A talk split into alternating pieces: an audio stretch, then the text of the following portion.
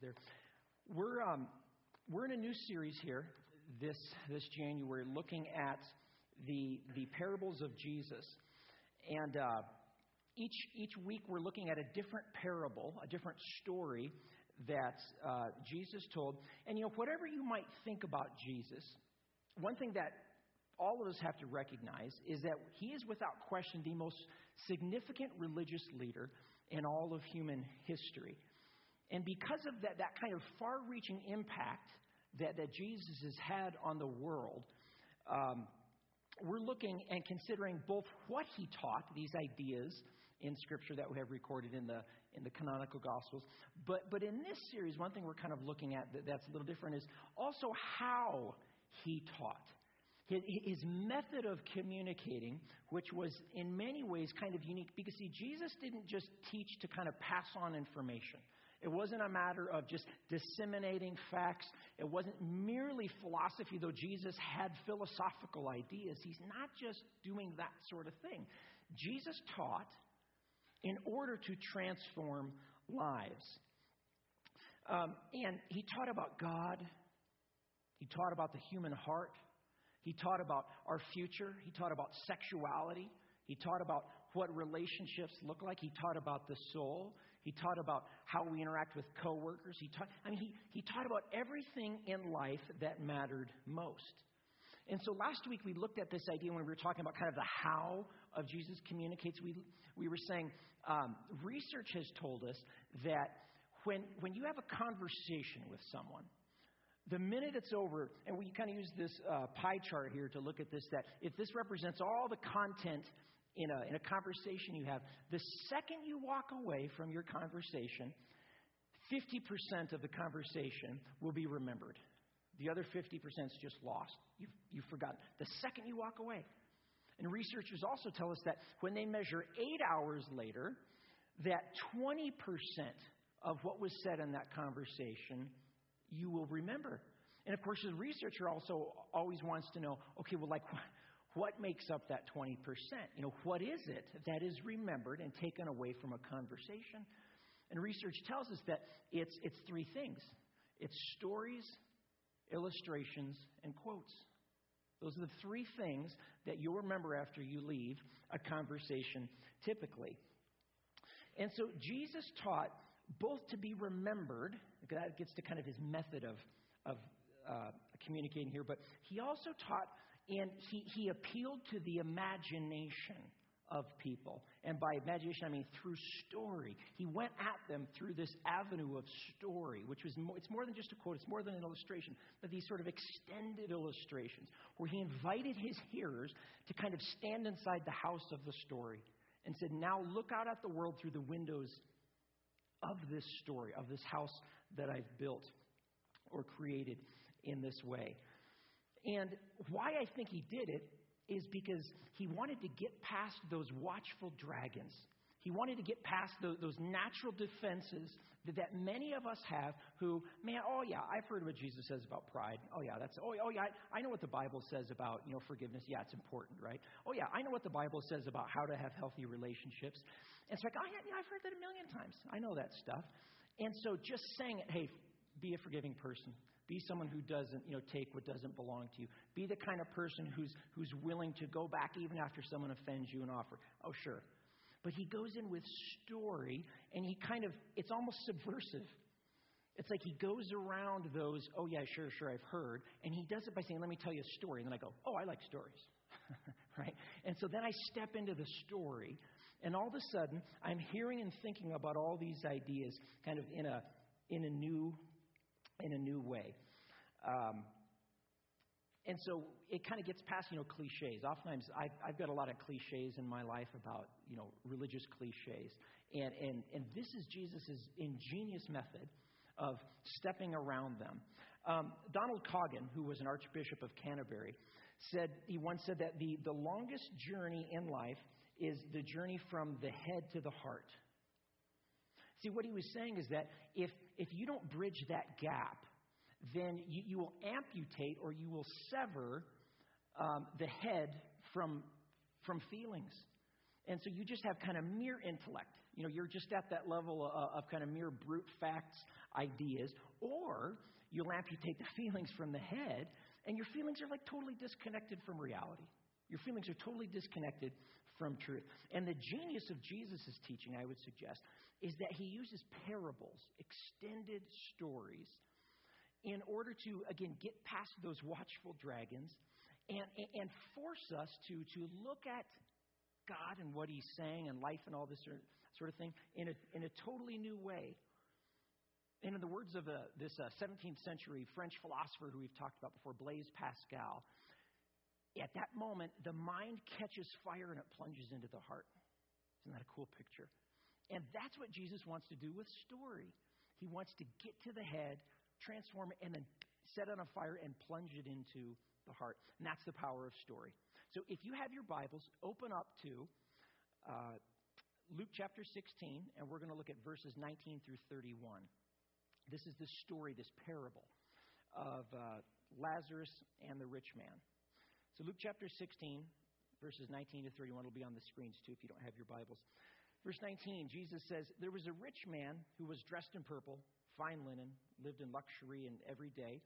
And at his gate was, was laid a beggar named Lazarus, covered with sores, longing to eat even what fell from the rich man's table.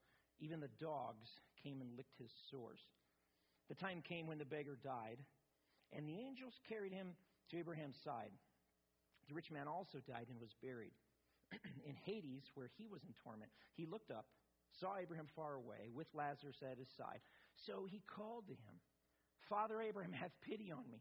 Send Lazarus to dip the tip of his finger in water and cool my tongue, because I am in agony in this fire. But Abraham replied, Son, remember that in your lifetime you received your good things, while Lazarus received bad things. But now he's in the comfort here, and you are in agony. And besides all this, between us, between us and you, a great chasm has been set in place, so that those who want to go from here to you cannot, nor can anyone cross over from there to us. He answered, Then I beg you, Father, send Lazarus to my family, for I have five brothers. Let him warn them so that they will not also come to this place of torment. Abraham replied, They've got Moses, the prophets, let them listen to them.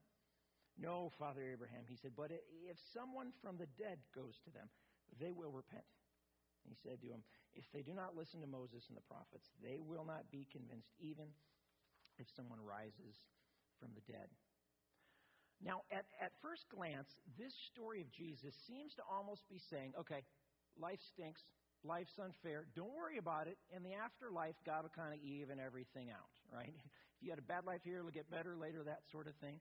Or it almost seems to be saying, uh, money's bad, rich people go to hell, poor people go to heaven. Okay? Well, clearly that can't be for some reasons in the parable itself. But even aside from that, you look at the, you look at the rest of Scripture, and this, that's not what Jesus teaches. That's not what Paul teaches. This, this idea that it's by grace through faith. It has nothing to do with what you do. It's not about being rich or being poor. But that does kind of seem to initially be what he's talking about. And again, I would suggest it's not, and we'll talk about that here in the parable. Um, and I want to get to what I think Jesus is really saying in this parable, and that it's not primarily about being wealthy or being or being poor. But but first, let me say just a uh, a word here about um, an assumption that, that Jesus is kind of hitting real quickly in his hearers before he goes on with this story. Um, Jesus' audience, not, not all of them, but a good portion of them, would have had the, been kind of steeped in this belief that um, riches, you're doing well here, is the result of being obedient to God. And conversely, suffering is kind of the consequences in the paycheck of, of you know, evil, something you've done bad, secret sin in your life, not, not, not having enough faith, whatever you might call it. Um, if you remember, there's another story in the Gospels. Even even Jesus' you know, disciples, remember, they're, they're going through this town, and, and some of them get at Jesus' attention. They go, Hey, see that blind guy? Who sinned, him or his parents? And he goes, Neither one. It's, that's not it. But people often work on that assumption, right? Bad things happen. Oh, it must be because you've done something or someone in your life or you didn't believe or something's wrong in that way. So in this story, Jesus completely reverses kind of the conventional expectations concerning how, how this whole God's blessing things work. Um, and see, today I would suggest, you know, we might look at that and we go, oh, isn't that kind of, you know, antiquated? Isn't that silly? Isn't that?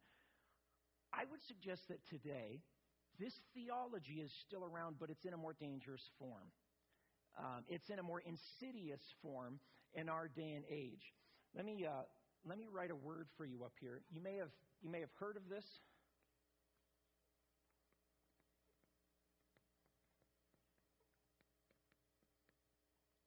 There's a, there's a movement out there, a theology called Word Faith Theology, or the, the Word Faith Movement.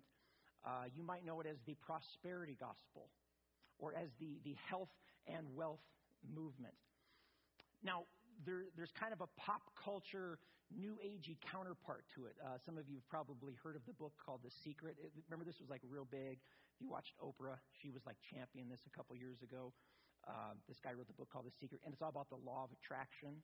And this is kind of the, it's not really secular because it's still a little religious, but Eastern kind of counterpart to this movement. The idea that whatever the force is, the supreme force, God, whatever, is more like a force, and you can kind of tap into it and manipulate it by, by kind of formulaic beliefs or thoughts or actions, okay? You control it by, by what you do. And you can tap in or you can miss out, but you kind of got to know the secrets of how to do it. It's a formulaic approach to religion as opposed to kind of a relational approach. And see, the claim with, with word faith theology, which again, this is on Christian television, this is, this is in Christian churches oftentimes, the claim is that if, uh, if you just have enough faith um, and, and there's no sin in your life, then, then God will heal you of all your sicknesses. You can live in perfect health, never have a headache, I mean, anything at all. Um, and he will grant you material wealth. You'll be healthy and you'll be rich as well. And see, the idea, uh, if you follow kind of the formula of it, is you got to have enough faith. And you express that faith. If you really believe something, then you act in accordance with it. So you got to speak it. You got to say it. There's, there's, there's power in words, so you got to say it. And you have to act in accordance with it so that it looks like you really believe it. Because if you really believed it, you would do certain things in your life. And then God is kind of required. He has to. He's bound to give you these things because you're doing the formula right, is the idea. And so God becomes kind of a sugar daddy.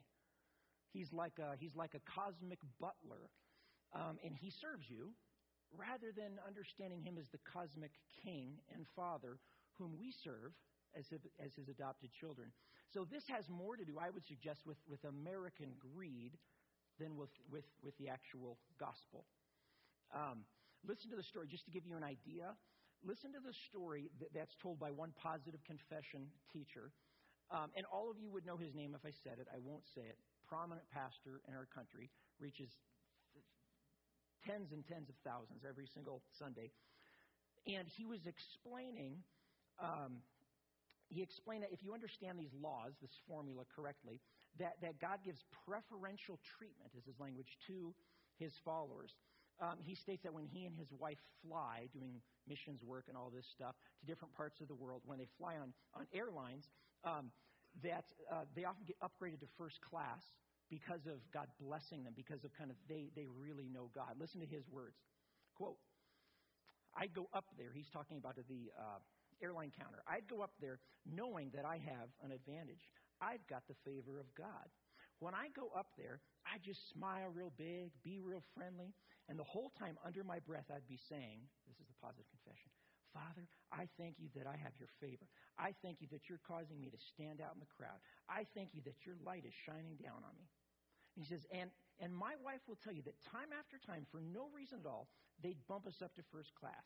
See, that's the favor of God. That's God's favor giving us preferential treatment. Now, if you've ever cracked the Bible and you've read this transcultural message of what it means to follow Christ in this upside down kingdom and to lose our life to find it, this is pure American greed. This has nothing to do with Scripture. And yet, this is what is peddled to millions of people on television and in many churches this word faith theology, and it's something that Jesus radically deconstructs even at this one second in this parable. And see, this is a big deal. I will talk to people oftentimes who will say, ah, this is theological hair splitting. Okay, so maybe it's not. No, no, no, no. There are, there are consequences to this kind of theology. I grew up in a church which was a part of this fellowship, left it in the early 80s, and fully embraced word theology. And I saw firsthand what happened. I saw young people I knew who, who physical consequences, they died because they were told if you have faith, you will act in accordance with it. Well, I have to take these pills. Or I can, oh, you have to have faith. Stop taking pills. Okay. Physical consequences. There, there were emotional consequences.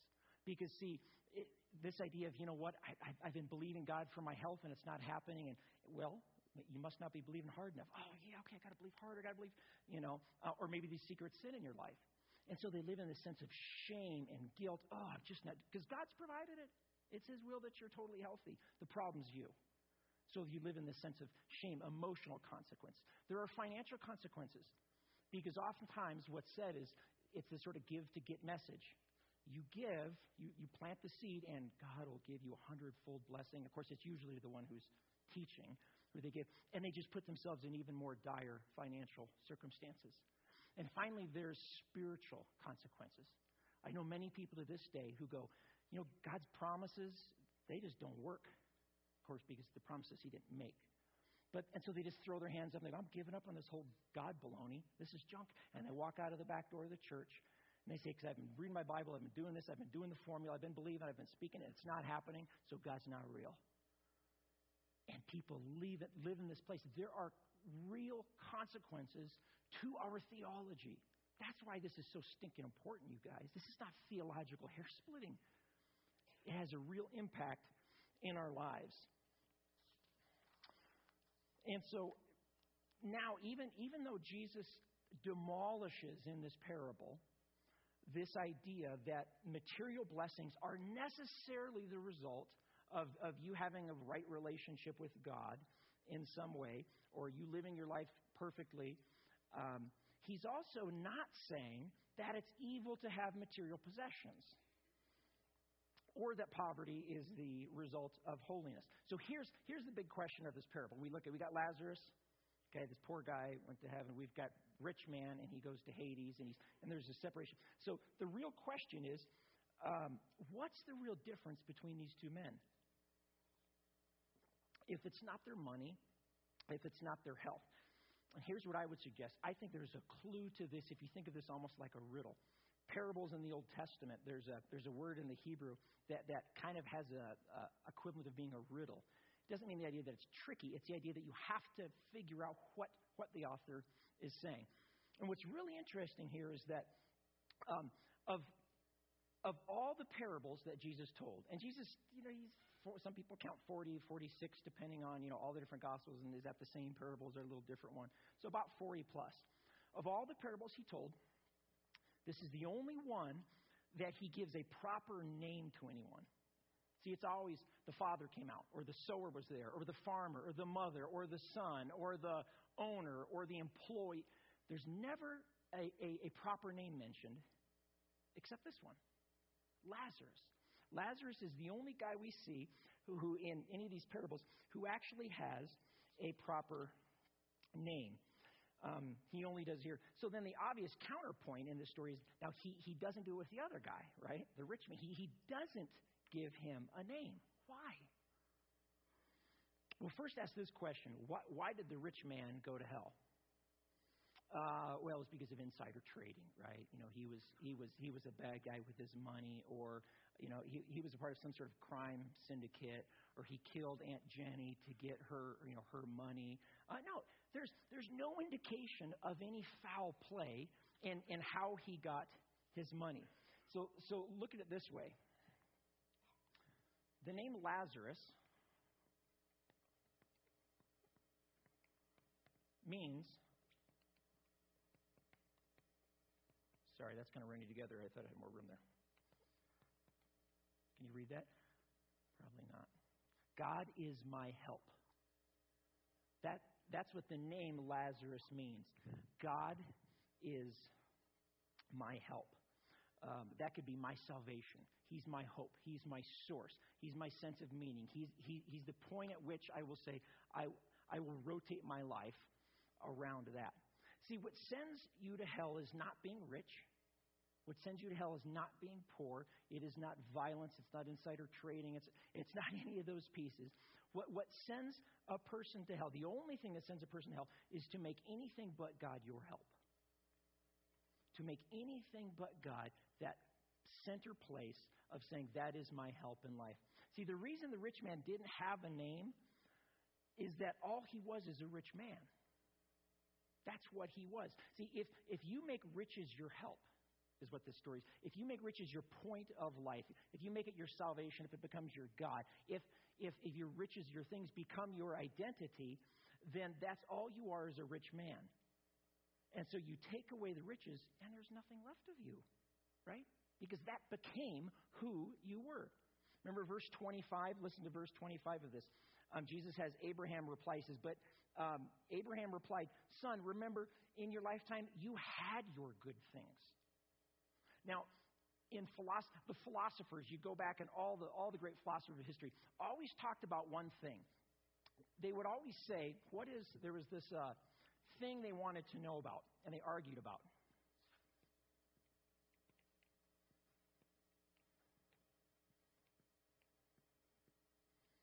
They want to know what was the, in Latin they called it the summum bonum. It means highest good. What, what is the summum bonum in life? What, what is the highest thing in life? What is it that, that I should make the point of my life? What should be the goal? If I'm an arrow, what should be the target that I'm going toward? What, what is the best thing? What is the summum bonum in life? And see, the rich man chose his summum bonum. It was riches. Remember, Lazarus says, or Abraham says, you had your good things. You were re- you you had your summum bonum. You were reaching for it. See, whatever you make your help in this idea or this language becomes who you are. And when you take that thing away, you end up with no name, like the rich man. See, Lazarus had a name, but you end up with no name other than what you made your help because there's nothing left of you. Now, you guys have probably seen this in people, right? You know people who, man, they live for maybe their beauty? You know, they, they have the ability to tr- attract others, and, and, and that is what they live for. Or maybe it's their career. I mean, they make that the center point, and that is, you know, everything else gets sacrificed for that. Or maybe it's roles. Maybe it's being a mother or being a father. Like, that's what, that's what they live for. It's what they talk about all the time. Uh, it's, their, it's their reputation, maybe um, their social standing. And you listen to them, and they, they talk about it incessantly. Like almost every conversation you have with them, it's all about that. They can't go anywhere else. Uh, uh, I mean, they can't move away from that circle. They just kind of rotate around that topic constantly, and they can't leave it. That is their summum bonum in life. And you take that away from him or her, or something goes wrong with it, uh, your children go wrong, they stop listening, you all of a sudden you're not the star mother, and they say, I've got no reason to live. Right? That was my that, that was my summum bonum. That was my center point in life. And if you say that about anything in life, that that's that's your help, that's that's your treasure, that's your summum bonum, that's your name. That is your identity. It's at the if, if you lost it, you would lose everything. You would be in utter despair because you've lost the very center of who you are. And if you base your identity on anything else but God, you will be a hollow person because there will be no self left. And so you can see this even now, can't you, in this life? Um, look at, think about your life. Look, look at your little treasures in life. Um, what, what happens when they're in jeopardy? Okay? How do you feel? Um, how, how rattled do you get? How much anxiety do you feel when that thing that maybe you're thinking about right now, that's, that's kind of your summum bonum in life, when that's in question, when that's in doubt, when that's teetering, how anxious do you feel in your life? And see, here's kind of one of the tests. If you say, man, I don't, I don't know what, you know, you know, do I have things that really compete with God for that place of my summum bonum? Ask the question, what are you most anxious about in life? ask the question what what do you think about the majority? What's kind of on your mind when you're idle? When you're driving in the car, when music shut off, when things are quiet? What, what's, what's the track that's kind of just playing? Because that's probably, it might give you a clue to say, that, that may be something I need to be aware of. I need to I need to watch out. Now, is there anything wrong with being a mother? Is there anything wrong with having a career? Is there anything wrong with being beautiful? No, not at all. But when those things become your highest good, when they become the focal point around which you rotate your whole life, when they become your help in this way. See, because when that happens, you become a person of just surfaces only. There's, there's no one there that's, that's always underneath the circumstances. There's no one there that's always kind of true or underneath all those uh, externals. Regardless of if you're attractive, if, if you lose your success, if your job goes away, if your children rebel, if whatever happens, um, regardless of how they turn out. And I want to suggest that this also explains Jesus' description of hell. Because that's the piece kind of we haven't gotten to, right? This, this, by the way, there's a, I was going to mention this earlier. This is a painting that we have in our prayer room we had this fabulous, uh, very talented artist who just on his own said, I'd like to paint some pictures. And he chose various different parables. You might have seen them as you've gone into this prayer. And this was this artist's imagination picture uh, of this story that is being painted. Um, but again, I think understanding this and understanding what Jesus is talking about when, when he talks about the idea of hell helps us grasp this idea that basically hell starts here that, that, that, that what, what sin is in our life is sort of those first steps of moving toward exclusion from God and others and the self absorption and how it works. So, kind of think, think with me through this here. See, when, when this life is done, Jesus is telling us, at that, at that point of singularity, the moment you stop breathing, everything's taken away from you.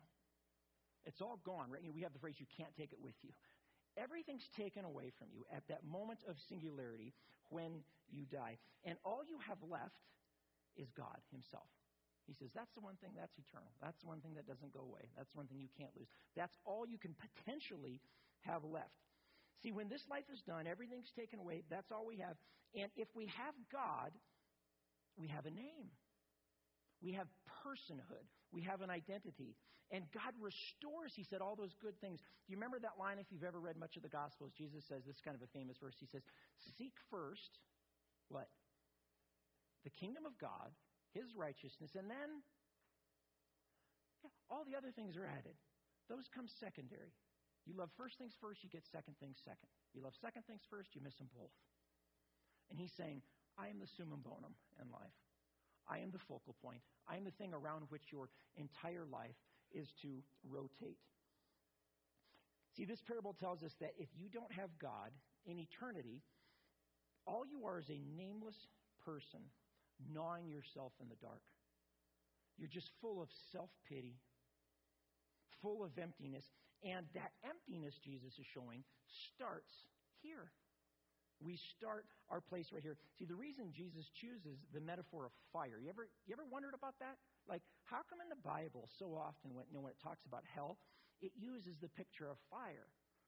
And a lot of people point and say, well, you know, it doesn't seem to be, it's, it's more of a metaphorical term because it also says it's darkest darkness. Well, you have fire, what do you have? You got light, so it can't be darkest darkest. So these are clearly metaphors. These are pictures, just like when Jesus speaks of eternity, heaven, he, he uses picture like gold and things. Oh, oh, yeah, that's worth a lot. That has value. That's something that doesn't, doesn't tarnish.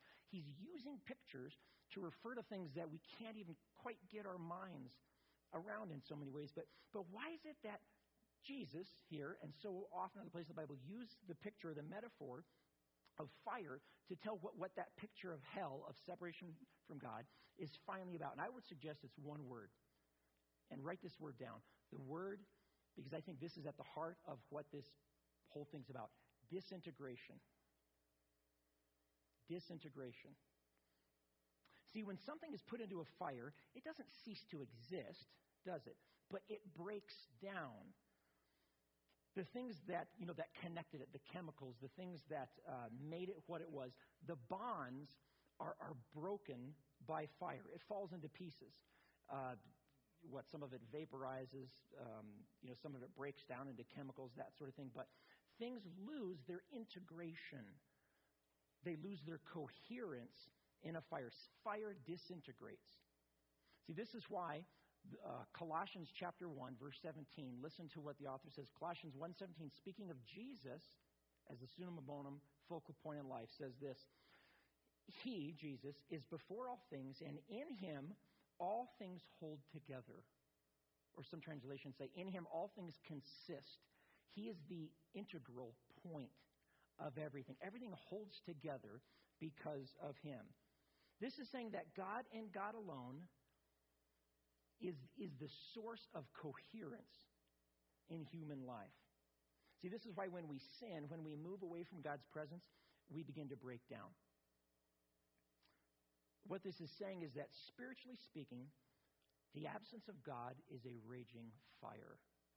And the further I move away from Him, the more disintegration I experience.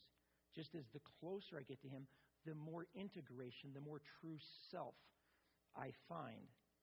You remember that song that we sing? Sometimes we sing this on the weekend. We didn't sing it tonight, but you know that song that says "Better." And it's a um, it's borrowing from a psalm. It says, "Better is one day in your house." You know that one? Better is one day in your courts than what? Than a thousand elsewhere. Why is that? Because it doesn't matter how many I have somewhere else, I disintegrate. I fall apart. I lose self. I lose identity. I become this cosmic shell. And with God, I have integration. I find coherence. I find meaning. I find center. And all of a sudden, I know it is what it is that I'm rotating around in my life. See, God says, don't misrepresent the truth. Right? Don't don't lie. Don't don't take things from others without permission. Don't don't steal. Don't use and abuse people. You give your money generously. And see, when we violate these laws, we start to see breakdown. You, I mean, uh, uh, you see this? We see breakdown internally. I see breakdown when I'm, when I'm blowing I see breakdown in my family. When I sin against my wife, my closest friends, when I lie to them, when I withhold, right, I, I start to see the breakdown of relationship. And it's, it's not working right in my own life. And see, the more proud that I become, the more I center my life around myself, you know, as I become kind of the center of my whole universe, it gets harder to love people. It gets harder for me to get outside of myself. It gets harder for me to even think accurately about what's going on around me. Um, distortion begins. Have you ever seen people who, who, who, who kind of just say, you know, everything is going wrong? Everyone's against me. Right? Nothing, nothing's going right for me. Uh, every, everything, it's like they're not seeing you. Everyone's treating me poorly. It's, you know, injustice, this sort of victim mentality. This is the beginning of hell. That's the beginning of the breakdown of this idea that I am an integrated being because I'm just, I'm, I'm, I'm contorting around myself. Now, note in this parable, even, even in hell, you'll notice this, which kind of even in hell, notice that the rich man still views Lazarus as a slave. Abraham, tell him to come over here and dip his finger in water, put him my He's still treating Lazarus like he's a nobody. He, his thoughts and his views on life are that much more contorted as they were in eternity. And there's even kind of an unimplied idea that he's blaming God for not knowing enough. Because remember at the end of the parable, he says, uh, uh, you know, send Lazarus back, and you know, no, they got they got Scripture, they got the Bible. You know, these are Jews, they got the Hebrew Bible. He goes, no, no, no. But if they saw some reason that then they would believe. See, the assumption is I didn't have I didn't have enough proof. You should have given me more evidence. It's your fault, God. Blaming. He's still he's becoming that much more of this victim, blaming other people mentality, even there. This parable tells us that the disintegrating work of sin that begins here and see it's deep beneath the surface. Like with the rich man, no one saw it. Everyone thought this guy was good. Everyone thought he was, you know, a kind person, a good person, good with God, good with himself, good with others. But this disintegration begins here, deep beneath the surface. No one can see it. And it doesn't come out until eternity. In eternity, it gets its fruition, its fulfillment. See, Lazarus didn't go to heaven because he was poor and sick. Lazarus went to heaven because he took his troubles, he took his suffering, his hurt, his difficulty to God, who became his help. Lazarus became a real person. He got a name that lasted beyond all those things when they were taken away. He knew who he was, He knew what he was, regardless of whether he was rich or poor. There, there, there was a core to Lazarus that, that was buoyant no matter what came in his life. So he had a great name. And see, though you couldn't see it here, he became great. And when, when eternity came, that greatness exploded. And in the same way, when eternity overtook the rich man, that emptiness exploded in his life, and he became nothing but a rich man, but without his riches. And there was no one left at all. It was a nameless man. Here's my question tonight Who are you? I ask that question myself who, who am I?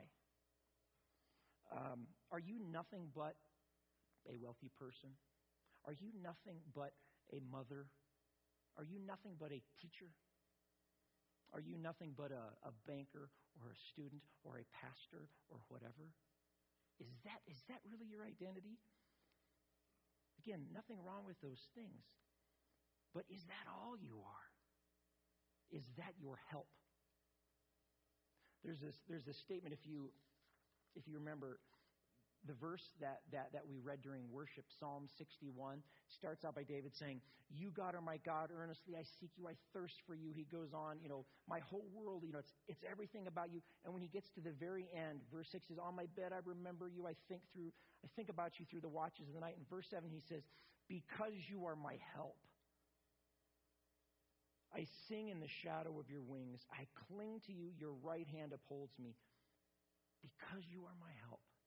He realized what it was. Whatever it is that I make my help in life is my identity, it's my center. And when the toughest things come in my life, when the hardest moments come, when my job is at risk, when my relationships seem in question, when my health just seems like it is not going to get better, when someone has left me, when I'm broken, do I still, am I buoyant? Do I still have a, I mean, there's still tears, there's hurt, there's anger, but do I have a buoyancy in my life? Not when I don't make God my help. See, Jesus, the God man, he had infinite wealth. He was the true rich man. And had he held on to that, we would have died in our spiritual poverty. That was the choice that he had to make. But Jesus, he gave up his treasures in heaven in order to make you his treasure. And if you see that, if, if you take that into your life, then you will make him your treasure. And when you see him dying in that way, realizing what, what, what he gave up for you, how much he loves you, you were able to respond and say, I will make you my treasure. I will make you my help. Let's pray. Heavenly Father, we, we confess just first of all, God, we start out just by a moment of confession where maybe I'll just speak for myself. I start out with a moment of confession to just say, there are, there are numerous times in my day that if I were totally honest, I would have to say, I am not making you my help. I'm making something else my help. Good things, but the good things are the easiest substitutes for God. And Father, I just confess that at first. And I ask you, God, I, I, I want to live that life where, where, where you are the center. You are the thing around which my life orbits. And God, if there's anyone here who, who would say, I'm, I'm beginning just this sort of cosmic superficiality that, that, that's just beginning to eat out my insides. God, would you gut us? Would you change us? Would you make us new? God, would you be our help? Would you be our summum bonum, our highest good? And Father, as we think about the things in our life which are not there, God, put us in relationship with others in small groups, in classes, in friendships in, in ways that we can connect, where, where we're in community with others. And in that setting, we can be brutally honest, we can be transparent, we can talk about some of the things that we make our help that, that is not you. And through prayer and friendship, we can find that, that healing and we can allow you to do surgery make us new. That we desire to say, This is our prayer this week as we go out. May all week long, would you remind us, God, and may it be true of us that we can say every day when something comes and man, it just rattles our cage, that we can say, God, God, I need you to be my help. right now because you're all I've got. You're all I can depend on. I want a name. Thank you that you give us new names. We call ourselves Christians, followers of Christ, followers of Jesus. Thank you for that new name. We love you, God. We pray this all in His powerful and matchless name. Amen. Amen. Hey, uh, thank you so much, you guys, for being here tonight. Our prayer team is going to be up front here. Um, can we pray for you if you have something going on in your life? That's just an honor for us to be able to do. Community is important. Another piece of community is just kind of hanging out, being together. If you've got kids and children, we say this all the time. Feel free to get them, bring them back, but just hang out. We've got snacks in the back. Oh, and P.S. I lied last week unintentionally. There was no Broncos cake. Some of you told me that, like like I intentionally lied, which I didn't. Um, that was a moment of not a moment of disintegration because I wasn't really lying. It was just um, I was ignorant. But we have um, those fantastic cupcakes that we had last week. Some were butter butter buttercream. No, dang it, buttercream cupcakes. Something like that. They're back there and they're good. Coffee stuff. So just hang out, you guys be together. We'll see you guys next week. Love you.